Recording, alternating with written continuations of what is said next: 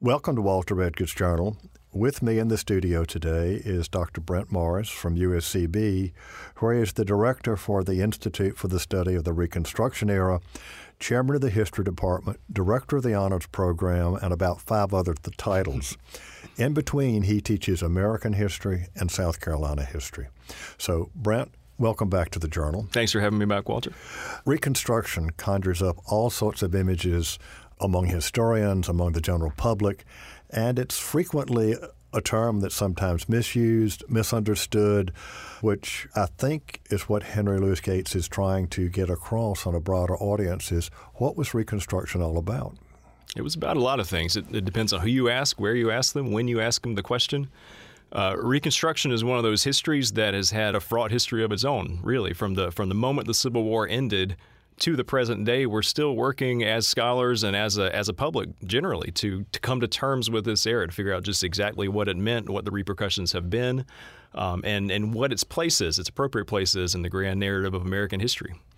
I guess a lot of people don't understand why it's natural for there to be a Reconstruction Institute at, at Beaufort. But when I was in graduate school, there was a wonderful book written by Dr. Willie Lee Rose mm-hmm. called Rehearsal for Reconstruction. And that happened in Beaufort County and the Sea Islands. Right, right in my backyard. In fact, uh, yeah, Beaufort was, uh, was ground zero for Reconstruction. It was um, it was November the seventh of 1861, the Battle Battle of Port Royal Sound. That was some of the first territory to be retaken by the United States and um, Beaufort area, the Beaufort district, but specifically around Hilton Head Island and Beaufort and um, St. Helena Island, became essentially this Reconstruction rehearsal. It was the the first place in the former Confederacy that uh, free labor ideology was put into place, that former slaves were given the chance to work for wages, that education was attempted to um, to be brought to as many of the freedmen as possible. Uh, so, starting really in November of 1861, in Beaufort, uh, a lot of the ideas and the uh, the things that will develop in the United States as a whole later on started in Beaufort. And a lot of people have made the argument that, in fact, Reconstruction lasts longer in Beaufort than anywhere else. It was this perfect uh, coming together of just the right type of population. It was a, it was a large African American majority that allowed the Reconstruction Republican governments to, to hold on in Beaufort a lot longer than they did in other places, well into the early 20th century. All right, the, the Union Army and Navy take Beaufort in 1861, mm-hmm. but who's really running Reconstruction? It's it's not the government. It's not private enterprise. It's kind of a a mixture, isn't it? It's a, that's exactly what it is. The, the, government, of course, comes in in the form of the Navy, the, the largest squadron ever assembled, and they take um, Port Royal Sound. And it just so happens that when the Navy shows up, the uh, the planters of the region took off. They they call it the Great Skedaddle. They took off towards the mainland. It's not really clear if they were worried more about the Yankees coming or more about what the the thousands of enslaved people were going to do once they had the support of the United States Navy. Uh, so that with the planters out of the way, there were a lot of different people that kind of descended on the Beaufort area. There was, of course, the military. Uh, there were government officials who um, who saw the value in Beaufort. There was cotton ready to be picked. It could be um, processed and sold to finance the war effort. But it was also the place where there were, right at the beginning, about 8,000 formerly enslaved people whose masters had, had run off, and thousands more, like a magnet, were drawn to Beaufort. And there was the opportunity there. A lot of people thought um, Secretary of the Treasury Salmon P. Chase was one of the ones who had the best ideas for this. But this could be the the stage on which the post Civil War world could be worked out. All the, the details could be worked out about what the world could be after the war. So, to prove to the world that African Americans were capable, to prove that they did desire and could actually get an education, to prove that they would work for wages. So, early on, Beaufort became the staging ground for the Reconstruction era, which was to follow the end of the Civil War. And that they would fight and that they would fight. That was the the beginning of the enlistment of African American soldiers. Started first in Beaufort in late 1862, and uh, some of the most able fighting um, fighting groups of, of black soldiers came from the Beaufort area. Who are these civilians that are coming in? For example, to, to take over education, who who's going to run the plant? You know, are the plantations going to keep running? You got this cotton to pick that that uh, Secretary of the Treasury Chase wants sold. Mm-hmm. How's all this going to happen? It's a question that didn't have a lot of answers right off the bat, but uh, it's going to be the people that would have picked it anyway who, in a lot of cases, end up picking that cotton. So the enslaved people um, found themselves without masters, but not without a job to do, and they were given the task of harvesting this cotton and getting it ready for for sale. there were some some rough points. You know, the the freedmen did not. Well, they weren't quite freedmen yet at this point. They were considered contrabands, and that's that's a term I'll come back to in just a bit. But uh, they weren't free. They weren't enslaved. There was cotton to be had, and the government first and foremost wanted that cotton to be picked and wanted it to be sold. Uh, the freedmen did not necessarily want to go back to doing the same labor that they had been doing for their whole lives and their parents' entire lives back generations. Uh, so there was some some give and take. There was some negotiation about what the labor system was going to be. It, was it going to be working by the task as they had done earlier as as enslaved people, or was it going to be for wages? Once those details were worked out, a lot of African Americans went back to doing essentially the same job that they had done before, but sometimes they might take their family out of the field. The wife might not go out and pick the cotton like she would have before. Um, the head of the household would have a little bit more say in when the children or the wife or whoever went out to work. Uh, so the, the picking of the cotton was one thing. The rest of the Port Royal experiment was something altogether different. So there were um, dozens and hundreds across the South of people, interested philanthropists from the North, who came down and wanted to not only you know help out the process of funding the war effort, but to to make it a little bit something more substantial, to educate the freedmen and uh, former slaves to a person, you know, whether in South Carolina or anywhere else, they understood the value of education. They saw how education was one of the paths to power that their masters had always wielded, and they understood to, to, as well that if they could get that sort of education, it would be a good first step towards real and full freedom. So you have missionaries from the American Missionary Association, different uh, religious groups, and other philanthropists who get on ships, sail down from places like New York and Philadelphia, and uh, proceed to try to begin schools and educate freedmen. And they're called initially derisively by a lot of the soldiers here the Gideonites and or the Gids for short, and they take that as a badge of pride.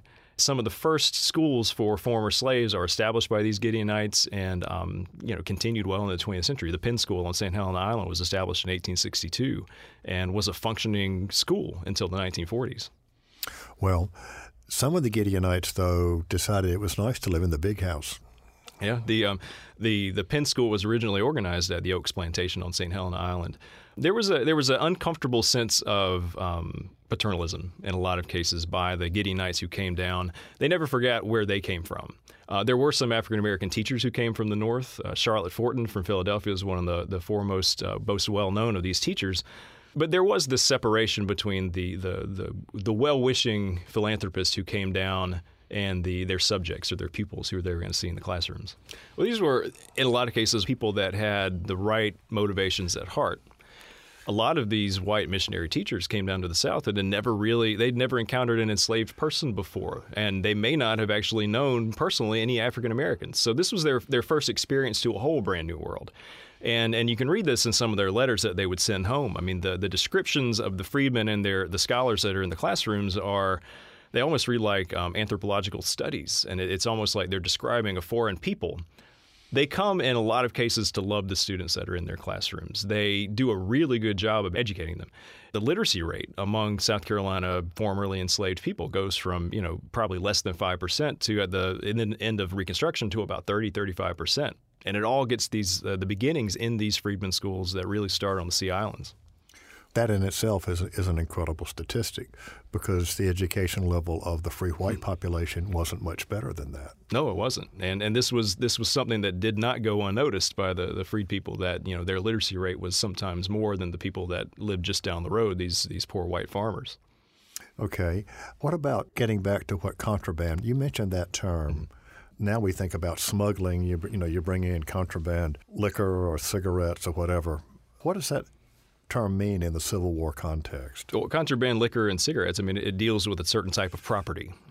And, and that's the same connotation it had in the Civil War. So essentially, what happens is at the beginning of the Civil War, Benjamin Butler is in command of forces at Fortress Monroe in Virginia. And there are um, many, many enslaved people who are surrounding this territory that's early on been taken by the Union. And three enslaved men show up at Fortress Monroe and present themselves to Benjamin Butler and essentially request their freedom. He takes them into the fort. Right on their heels is their master, this this new newly Confederate master who comes and shows up, knocks on the fort's door. I guess that's what they do. They knock on fort's doors, and uh, they demanded the return of their property, their enslaved people. And of course, this was ironic because they had just declared that they were no longer a part of the United States, but they were claiming the authority of the Fugitive Slave Law of 1850 for the return of their enslaved people. And Butler was not having any of that. And um, in a previous life, you know, before the Civil War, Benjamin Butler was a lawyer, and he understood that in the, the laws, international laws of war, contraband of war could be claimed by a particular side. So, if, for instance, if someone is firing a cannon at you and using it in war, and you captured that cannon, you can claim it as contraband of war and keep it. And he knew that Confederates were using their enslaved people not necessarily to fight the war. They weren't putting a weapon in their hands, but they were putting a shovel in their hands and saying, "Dig this ditch, build this fort, move this move this uh, dirt from place to place, or move this ammunition." So he claimed them as contraband, and he said, "From now on, we're going to consider any enslaved person that presents themselves to us as contraband of war." And that was the opening of the door that eventually leads to the Emancipation Proclamation. But um, the way it played out in the Sea Islands was that as soon as the Union Navy shows up, there's eight to ten thousand formerly enslaved people but their legal status is still still up in the air, still in limbo, and they apply this idea of contraband of war. They're not free. That won't happen until the Emancipation Proclamation, January the 1st of 1863. But they are considered something that's less than enslaved. They're no longer anybody's property. They're this contraband of war, and as such, they can't be returned back to slavery. So essentially, it's freedom, but there is a few more degrees towards freedom that they have to go. All right. From the fall of 1861 onward, the Sea Islands become a magnet for runaway slaves from the Confederate part of South Carolina. Right. They come whenever they can to Beaufort. The town of Mitchellville, actually on Hilton Head Island, becomes the first self governing freedmen's town. They elect their own officials, they build their own houses, um, about 3,000 people at the top of its population it is the type of, of magnet that just draws people. As soon as the word of the of the of the takeover of the Port Royal Sound area in November happens, I mean, the the enslaved population knew what was happening because their masters were fully aware. They told them what was going on, tried to tried to scare them about the coming Yankees. They said these Yankees are going to take you, they're going to sell you to Cuba, they're going to keep you enslaved. Don't listen to them, don't believe them. And then they took off, and the formerly enslaved people found out for their own that no, these people aren't going to sell us. They're actually they have, for the most part, good intentions for us although relations, particularly between the Union Army and the contraband and the freed persons, was always tense in that in that district. Yeah, it was tense. Uh, I mentioned Mitchellville, the, the self-governing town there on Hilton Head Island. The reason that the town of Mitchellville was created uh, was because on the territory that was the old Drayton plantation, the freedmen and the soldiers were, you know, coming into conflict pretty often. There were soldiers who would go into the freedmen's village and steal from them and assault them in different ways. Uh, General Ormsby Mitchell decided and decreed that essentially we're going to create this this totally separate community where African Americans are going to live. They're going to pick their own leaders. They're going to make their own laws, but we need a little bit of separation there. And and that was one of the ways that that freedom was really encouraged also, Beaufort, you, you, mentioned the Emancipation Proclamation on January the 1st, 1863. It was first announced in South Carolina at Beaufort. Right. It was um, the first public reading of the Emancipation Proclamation. It, it, was actually the preliminary Emancipation Proclamation because the the final document didn't make it to Beaufort until until a little bit later. But January the first, 1863, um, it was a, a bright and clear morning, and freedmen called contraband from across the area were just pouring into Beaufort um, because they knew there was going to be this big celebration. Everybody anticipated this important day for months since the preliminary Emancipation had, uh, Proclamation had been issued and there was a stage that was built. There were, I think, uh, 10 or 12 oxen which were barbecued for the people that were going to come. Uh, thousands of freedmen came and gathered to listen to this proclamation be read. And it's a fascinating time period, um, a fascinating day. Um, Thomas Wentworth Higginson writes about it in his uh, his accounts of the day. Charlotte Forten writes about it. It's in the Atlantic. It's it's big news. And um, this this first day of freedom. I mean, a lot of these people had been considered contrabands up until this point, and now, according to the terms of the Emancipation Proclamation, they are free. How did the occupying forces change in their treatment or interaction with now freed persons? Mm. Um, the biggest change was probably the um, the provision in the Emancipation Proclamation that allowed African American soldiers to enlist and fight from the beginning of the Civil War, African Americans knew that this was a war that could benefit them and their families. They knew that it was a war to end slavery. Even if, if the white officials wouldn't admit it yet, even if Abraham Lincoln himself wouldn't admit it, they knew that this was the chance to end slavery. Um, early in the war, African Americans attempted to enlist and were turned back, but they were essentially told, you know, this is a white man's fight. If we need you, we'll come for you in the Sea Islands, as soon as the Navy shows up and takes the Port Royal Sound area, uh, one of the first things that happens is that officers begin to organize African American men into black troops. There's a group of black soldiers that are organized in 1862 um, in anticipation of the Emancipation Proclamation. Um, it's not legal yet because Abraham Lincoln is, is still sort of dragging his feet and not willing to go to the lengths of actually arming black soldiers and creating official regiments because he doesn't want to alienate the border states. But January the 1st of 1863, that is one of the provisions of the Emancipation Proclamation, which allows ultimately over um, 180,000 African American men to sign up and fight in the Civil War. So the first African American regiments that are organized are dissolved because there's no money for them and there's nobody that can actually officially bring them into battle.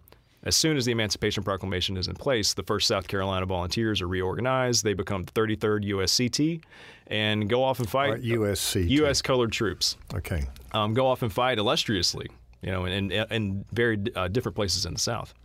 Brent, we need to pause for a moment and let our listeners know that this is Walter Edgar's Journal, and I'm talking with Dr. Brent Morris of USC Beaufort about Reconstruction in South Carolina and the American South okay, the war is over, 1865, spring 1865.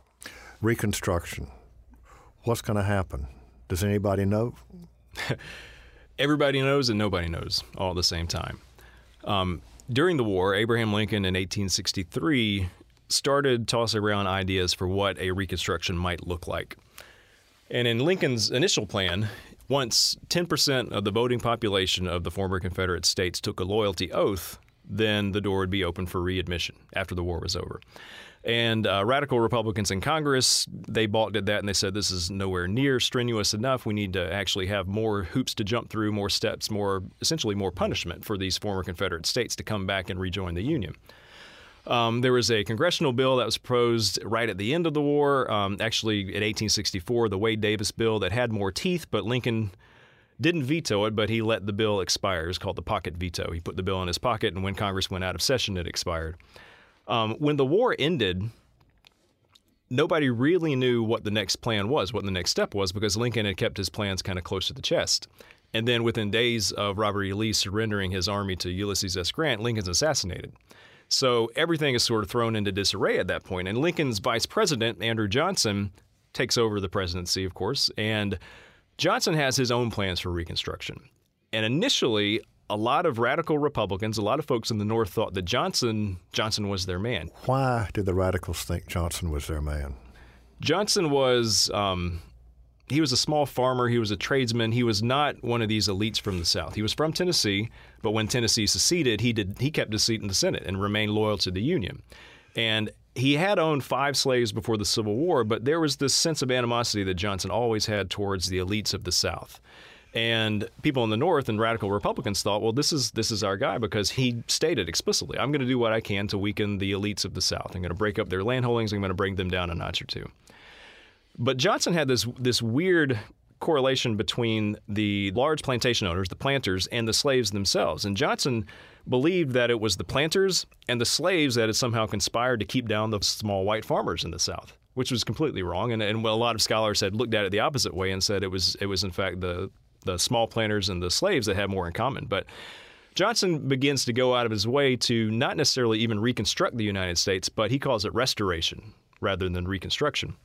The requirements that he sets out for the former former Confederate states to be readmitted back into the Union are really without too much consequence. And in a, a, weird sort of the way that the, the congressional calendar worked at that point, from the time that Congress went out of session right after Abraham Lincoln was assassinated to when they came back into session was over a year.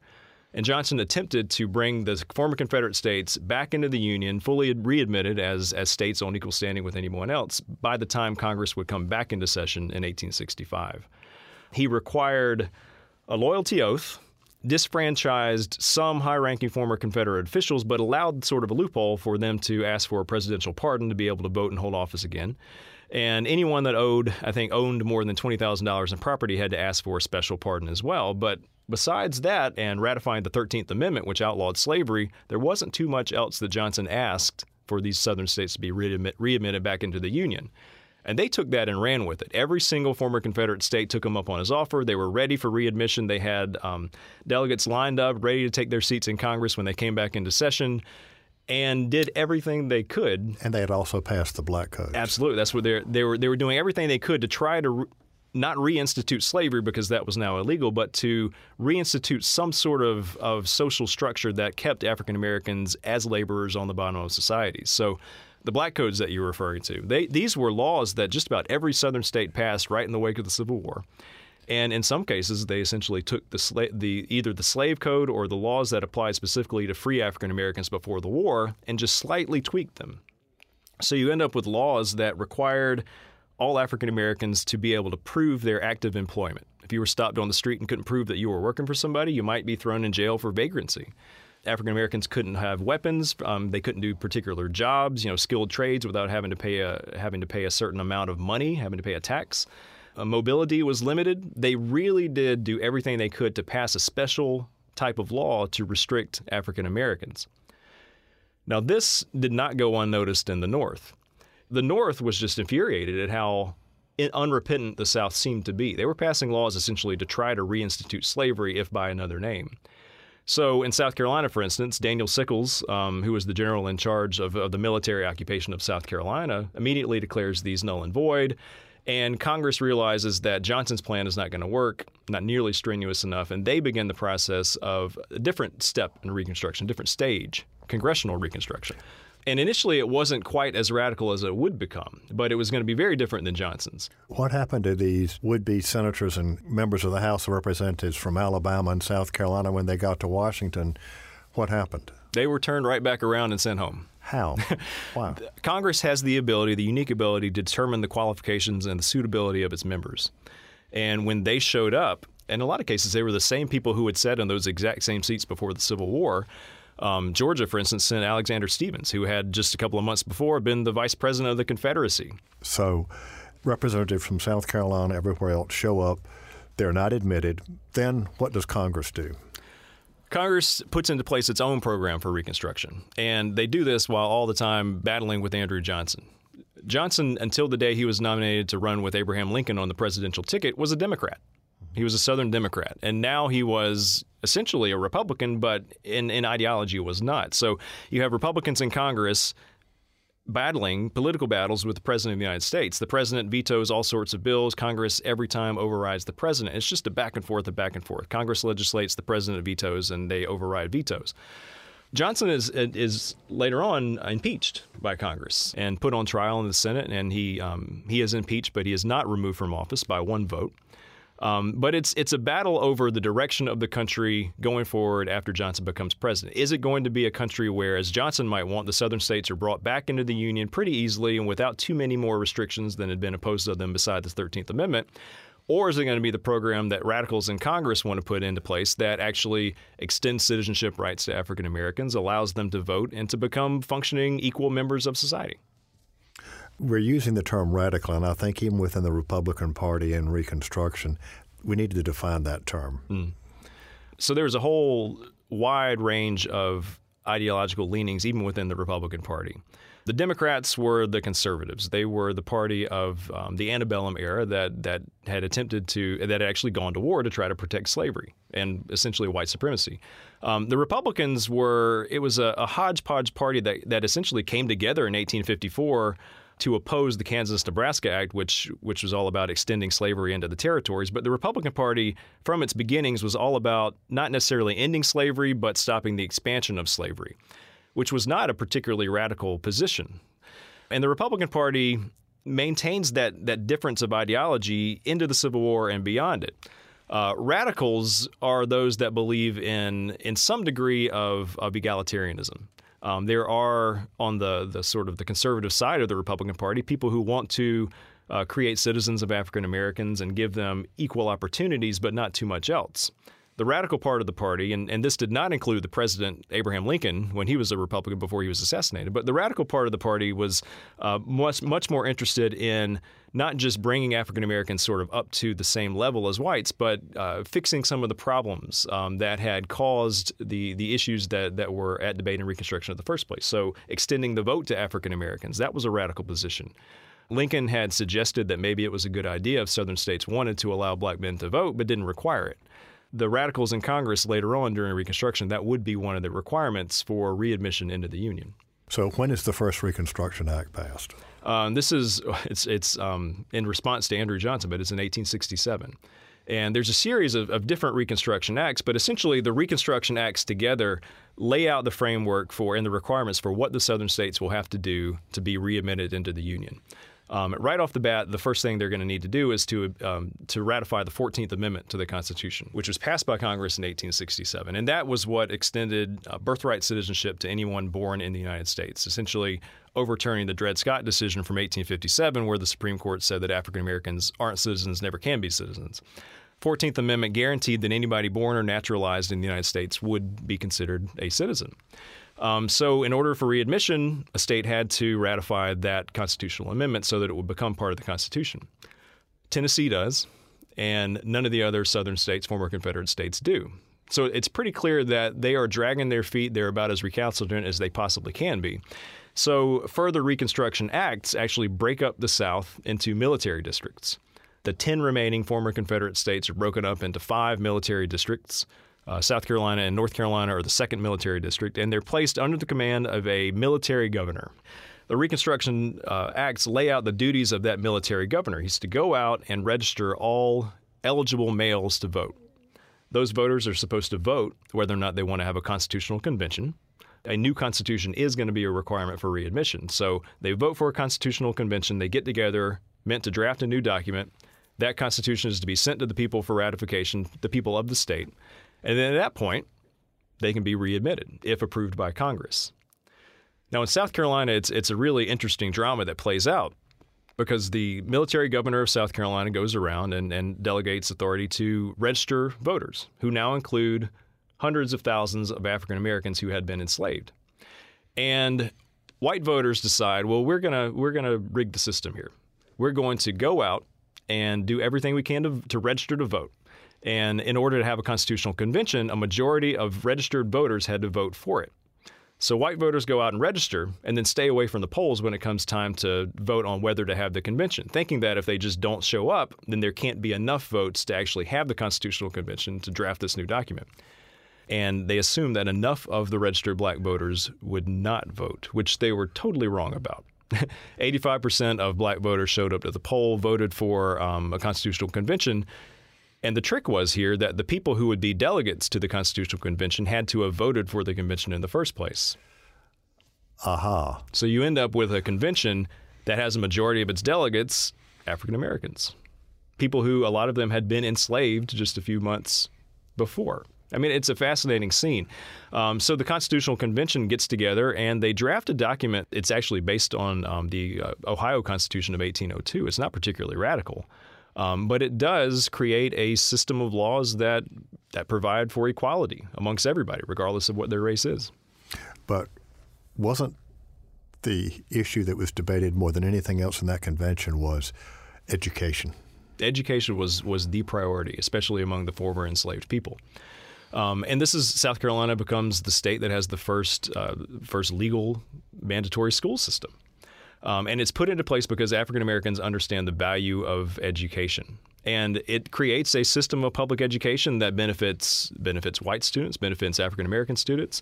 The Constitution is remarkable in that even though white South Carolinians refer to it as the radical document, it didn't really look for any sort of affirmative action. It just codified in that document equality. So it set up this equal system of schooling for African American students that, that lasted, you know, well beyond. Well, in fact, an unknown statistic about South Carolina is except for the city schools of Charleston, there was no real public school system of any kind in the state prior to 1860. So we've got education. We've also got honest to goodness local government. Counties are are created. Well, the counties were already there, mm. but they're actually given the authority to govern themselves. Right. It's it's what what Southerners always loved is home rule, but in this case, it was real, you know, democratic home rule, where the the the the, the leadership class actually represented the demographics. Um, in South Carolina, you, you have just a, a, fascinating system whereby this black majority they have more political power in South Carolina than in any other state during Reconstruction. Um, it's just a little bit south of I think 500 African Americans who uh, serve in some sort of elected office in the state, whether it's a state office or a federal office. It's the only state in the South at any time in Reconstruction where African Americans make up a majority of the, the House of Representatives in that state. There are African Americans who hold all sorts of, of state posts from Secretary of State, Attorney General, all the way up to Lieutenant Governor. Um, so it's really an era where African Americans can move into positions of authority, pass laws that that not just benefit themselves but benefit everybody, and really have the type of government that reflects the demography of the state. This is something that's just absolutely radical for its time. Well, how long does it take for South Carolina to get back into the Union? Because the 15th Amendment comes in here too. The 15th does. That's um, ratified in 1870. 15th Amendment guarantees the right to vote uh, regardless of race or previous condition of servitude. Once South Carolina adopts their their new constitution in 1868, and it goes to the people for ratification, which is which is a remarkable change as well. It's not just given to the people as their law; it's sent to them for their approval. Uh, once they have the Constitution, essentially, and, and they can become a state again. So South Carolina is readmitted in 1868. All of the southern states, in fact, are readmitted um, by 1870. And they're readmitted under a government that has a lot of power and authority in the hands of Republicans, in the hands of African Americans. What happens after that is sort of the, the erosion of political power. And you mentioned that the 1868 Constitution was submitted back to the people for ratification. That's the only constitution in the history of South Carolina that has ever been put to the people for a vote. Um, that was the most democratic moment I think you can point to in South Carolina history, where the people actually get to say yes or no, up or down, whether they want this to be their fundamental law going forward. Well, the last constitutional convention we had in 1895 created the Constitution, and then that was it. That was it, and it was created specifically to disfranchise a lot of the people that arose to power during okay. Reconstruction.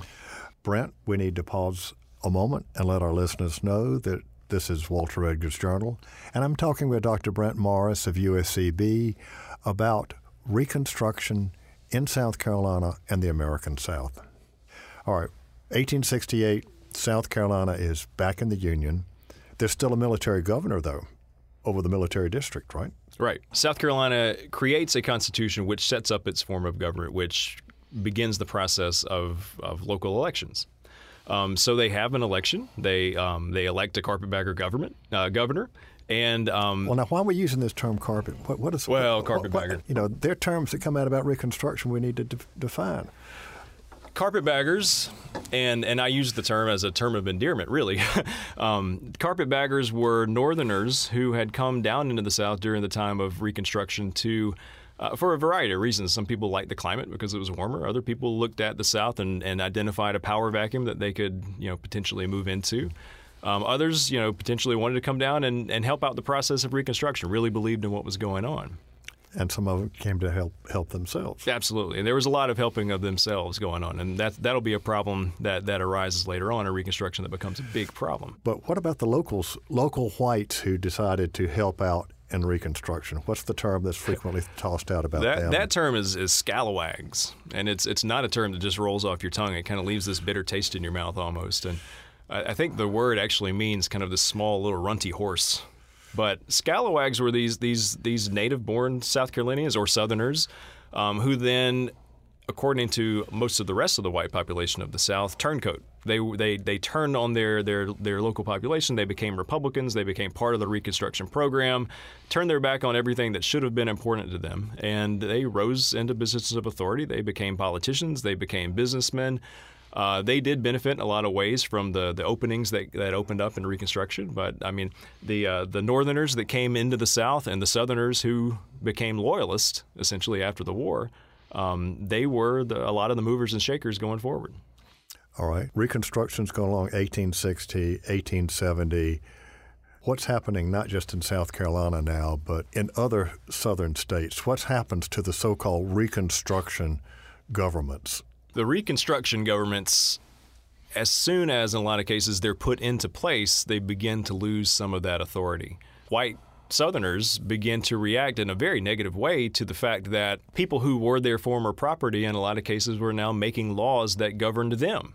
It just seemed like the world was turned upside down. Um, it was the, the worst nightmare, short of a, a slave rebellion before the Civil War, that a lot of white Southerners could imagine. And gradually, white Southerners began to reorganize. Um, they were not necessarily part of the political process in the late 1860s, but as they regained the right to vote, as they regained the right to hold office, they did do so. They did sort of reorganize their political parties. And through hook or through crook, they began to try to take back some of the power that they had lost as a result of this radical Reconstruction program. And that could take a lot of different forms. White people in the South still held most of the land in the South. And when your tenants were African Americans, you could put a lot of economic pressure on people to stay away from the polls when election day came.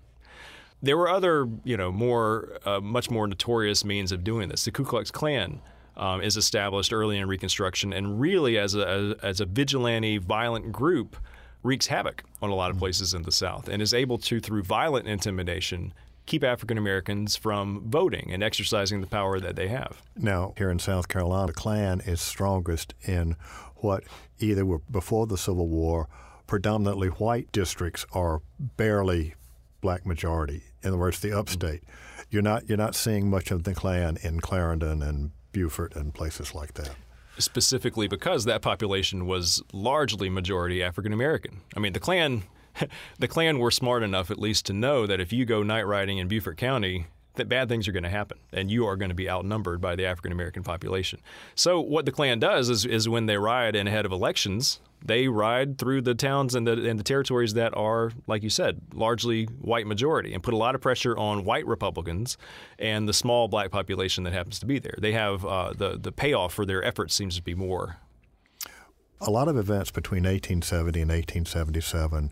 We're talking about the Klan and night riding, particularly in the upcountry, but you also begin to have a series of political assassinations. You do. Um, a lot of white Southerners, the Klan, of course, included, never really recognized the legitimacy of Reconstruction governments, especially African Americans holding holding elected positions. Um, so you do have assassinations of, of, political figures, and to the Klan and to those people who are doing the assassinating, it doesn't matter if someone's been elected or if they're just you know somebody off the street. the The intent is through terror to keep people from the polls, and if they can show that an elected official is no more important than the sharecropper that's renting out your land.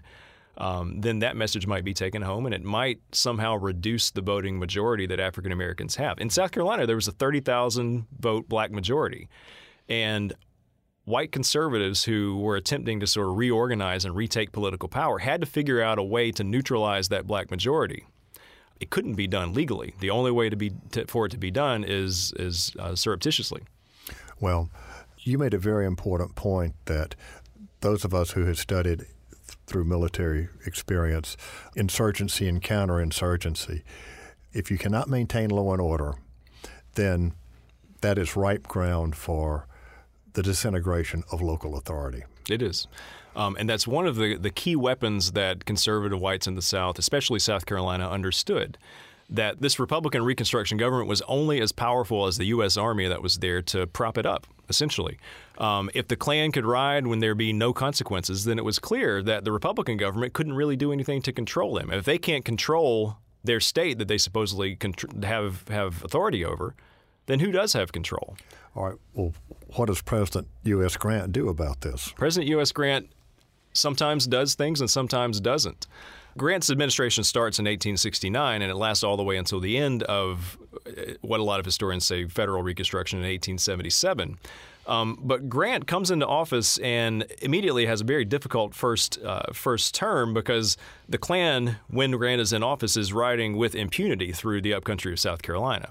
Um, there is a, a bill that's passed in the early 1870s, the Ku Klux Klan Act, and a series of, of bills that are called the Force Acts that essentially uh, federalize um, or make federal crimes certain actions that the Klan is doing. If you if you interfere in an election, it can become a federal crime and it can be policed by the army. So Grant has the the legislative ability to send down troops, and he does.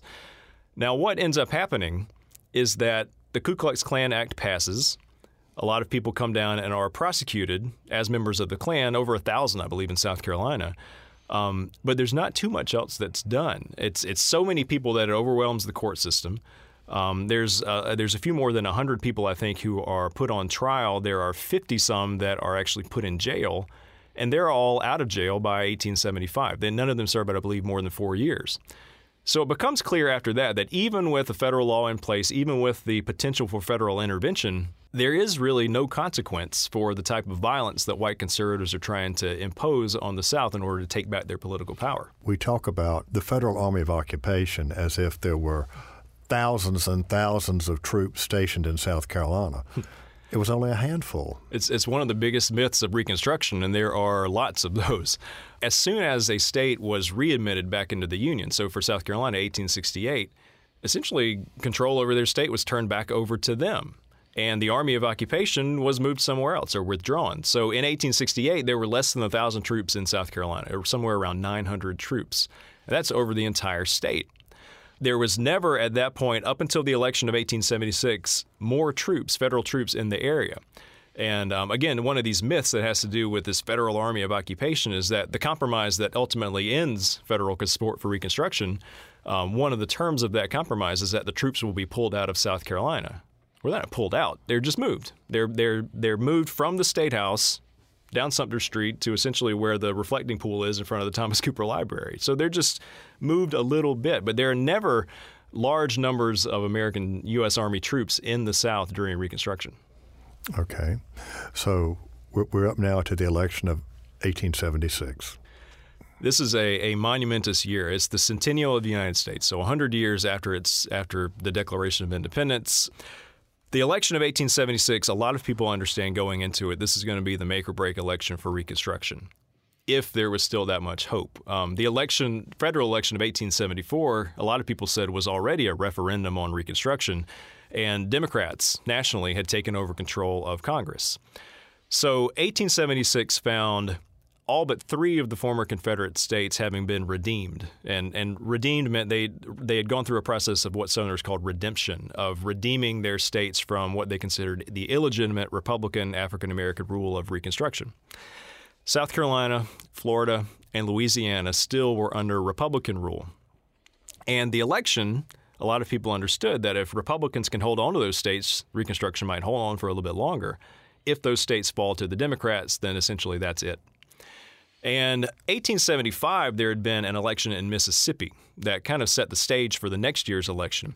And Mississippi voters, Democratic white voters, had instituted what they called the Mississippi Plan, which was basically to have as violent of an election season as possible. They said, we're going to win this election peacefully if we can and by force if we must. And by force, they did.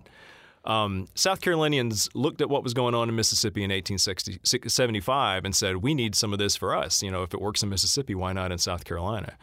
So um, people like Alexander Haskell and Martin Witherspoon Gary, um, they organized uh, essentially a way to make 1876 into a an election season that was going to be ruled by violence.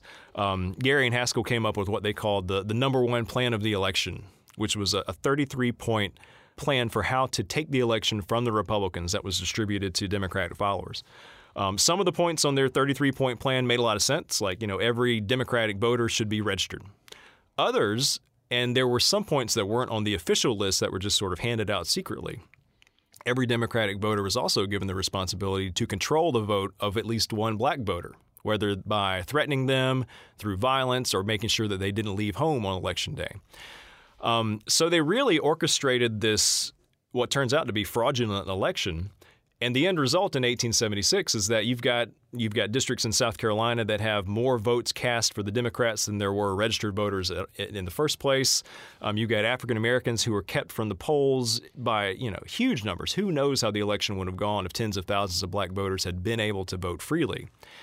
But on election day in November of 1876, um, when the returns start to come in, it's very clear that in the three states that still were under Reconstruction governments and Republican control, Louisiana, Florida, and South Carolina, both sides claimed victory. Both sides charged the other ones with fraud, and nobody knew what had happened. so nationally, this creates a, an incredible problem. There were two candidates for president, obviously the uh, Democrat Samuel Tilden from New York and the Republican Rutherford B. Hayes from Ohio. Tilden stood at 184 electoral votes if you didn't count the three uh, southern states that were that were being contested. 185 votes was what he needed to be named the president. But the flip side of that was that if Rutherford B. Hayes could claim all the electoral votes from all three of those states, then he would become president. So everybody's attention was on those three states, and especially South Carolina. Um, so, what to do with those three states, who their electoral vote should go to? I think, I think we should point out mm. of those three states, South Carolina had the largest population. Had the largest population and it had a black majority still. Yeah. And the 12th Amendment says if there's a presidential election that's not determined by the votes, it goes to Congress. So that's what happens. It gets thrown to Congress, and there's electoral commission that kind of bats it around all the way until the spring of the next year, right up to the um, right up to the inauguration. But before we get to what happens with the national election, South Carolina finds itself in just an, an unbelievable circumstance. They Democrats and Republicans both claim victories in most of the state elections, even the governorship. There is a Republican incumbent governor who claims the victory, and then there is Wade Hampton. All right, Daniel Chamberlain. Daniel Chamberlain, who is um, who is a, a northeasterner. Wade Hampton is the Democratic candidate. He is from a long line of South Carolinians and Southerners. Both sides claim victory. Both sides claim victory. And in a, in a weird sort of turn of events, in November of 1876, both sides, having claimed victory, attempt to take the State House and attempt to actually sit in session in the General Assembly together. There's a Republican Speaker of the House. There's a Democratic Speaker of the House. They both try to gavel their sides in um, into order. They both debate bills. Um, eventually, the Democrats withdraw, but they both they both inaugurate a governor. The Republicans nominate uh, inaugurate Chamberlain. The Democrats inaugurate Hampton. And we've got two governments in South Carolina when the federal government doesn't even have a chief executive yet. But who are the people, the taxpayers? Where are they sending their money? They don't send a single cent to Daniel Chamberlain they send their taxpayer their money to Wade Hampton. And without a budget, without money to actually execute the government, the Republicans essentially have no power whatsoever. I mean, they have they have right on their side, but might is very often, at least in South Carolina, might makes right. So everything is hanging. It hinges on the federal the resolution of the presidential election.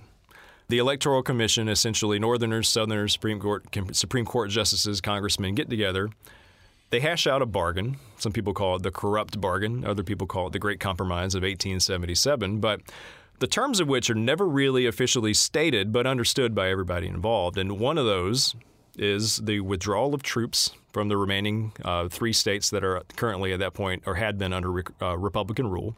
And as we've discussed, it wasn't withdrawing large numbers of troops, it was symbolically just moving them somewhere else to garrisons that were away from the capitals allowing the Republican, Rutherford B. Hayes, to win the election, allowing him to have the electoral votes of those three contested states. And in exchange, essentially ending Reconstruction and turning back control of the South over to what they called home rule, allowing control of their local society to be back into the hands of the, the appropriate parts of the population, Southerners believed. So the resolution of that presidential election has repercussions in South Carolina, of course, as well, because with the removal of the federal troops, that was sort of the, the last support of Reconstruction in South Carolina. There were federal troops stationed around the State House that maintained Chamberlain and, and the Republican elected officials in their positions of power. Without the protection of the federal army, Chamberlain and the other elected officials resigned their post. I mean, when there was no other option, they resigned. And and so in on what specific date did Chamberlain and those leave office? And we and people say that is the date that Reconstruction ended. That was April the 10th, 1876, 1877. I'm sorry. Right. April 10th, 1877, when most histories, at least older histories, say Reconstruction ended in South Carolina. Uh, and technically that was true. Mm. But perhaps the topic for another discussion is there had been those who say Reconstruction did not end and it continued for almost 50 years. Well, that that is that could be a whole other discussion. It, it's an interesting place that we can leave it. Reconstruction, I would argue, did not end. Reconstruction was ended. The violence that white Southerners had to put up to end Reconstruction, you don't have to violently put down a program that's a failure. It will fail under its own weight.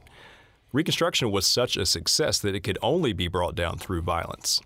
So the defeat of Reconstruction did, in fact, happen in 1876 into 1877.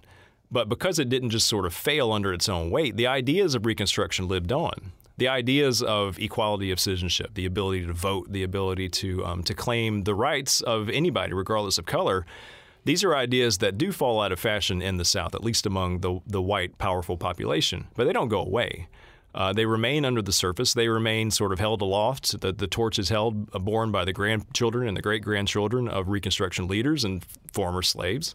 And you know they, they they pick up momentum again in the 20th century. The same issues that are at the front of debate during the civil rights movement in the 1950s and 1960s are the same issues that were dealt with during Reconstruction and the fallout from the Civil War. And in fact, a lot of the issues that remain from the civil rights movement, things that we're dealing with today in American society um, who is a citizen? Who can vote? What's the proper response to racial terrorism? Uh, what's the what's the appropriate role of the federal government versus the states? I mean, these are Reconstruction questions, and they're entirely relevant today. So I would say Reconstruction was not did not fail, it was defeated, and that Reconstruction remains something very important that everybody should should have a, a thorough understanding of. Brent, I think that's a good place for us to end this discussion, and we might continue it later. Dr. Brent Morris, Director of USCB's Institute for the Study of the Reconstruction Era, thank you so much for being with us today on the Journal. Thanks for having me, Walter.